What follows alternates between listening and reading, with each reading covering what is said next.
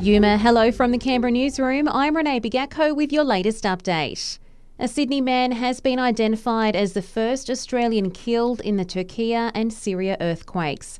The death toll has now risen above 15,000, with a number of Aussies still missing.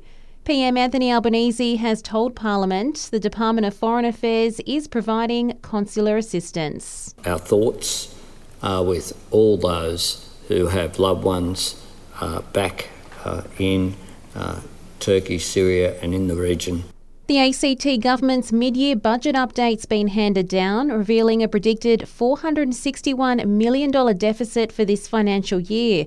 Chief Minister Andrew Barr says while they're not at a balanced budget position, they are within reach. If things go our way, uh, the economy stays out of recession, uh, employment continues to grow strongly, and population continues to grow strongly, the path back uh, to a balanced budget is clearly there now. The PM is demanding Vladimir Putin be held to account over the downing of flight MH17. An international report found there was strong but not conclusive evidence the Russian leader signed off on the supply of anti aircraft weapons to the separatists who shot the plane down, killing 298 people. A former Liberal cabinet minister has announced his resignation from Parliament. Alan Tudge has quit a week after facing questions at the Robodebt Royal Commission. Greyhounds retiring from racing will undergo special training to become companion dogs for retired AFP officers. It's part of a joint initiative announced in Canberra today.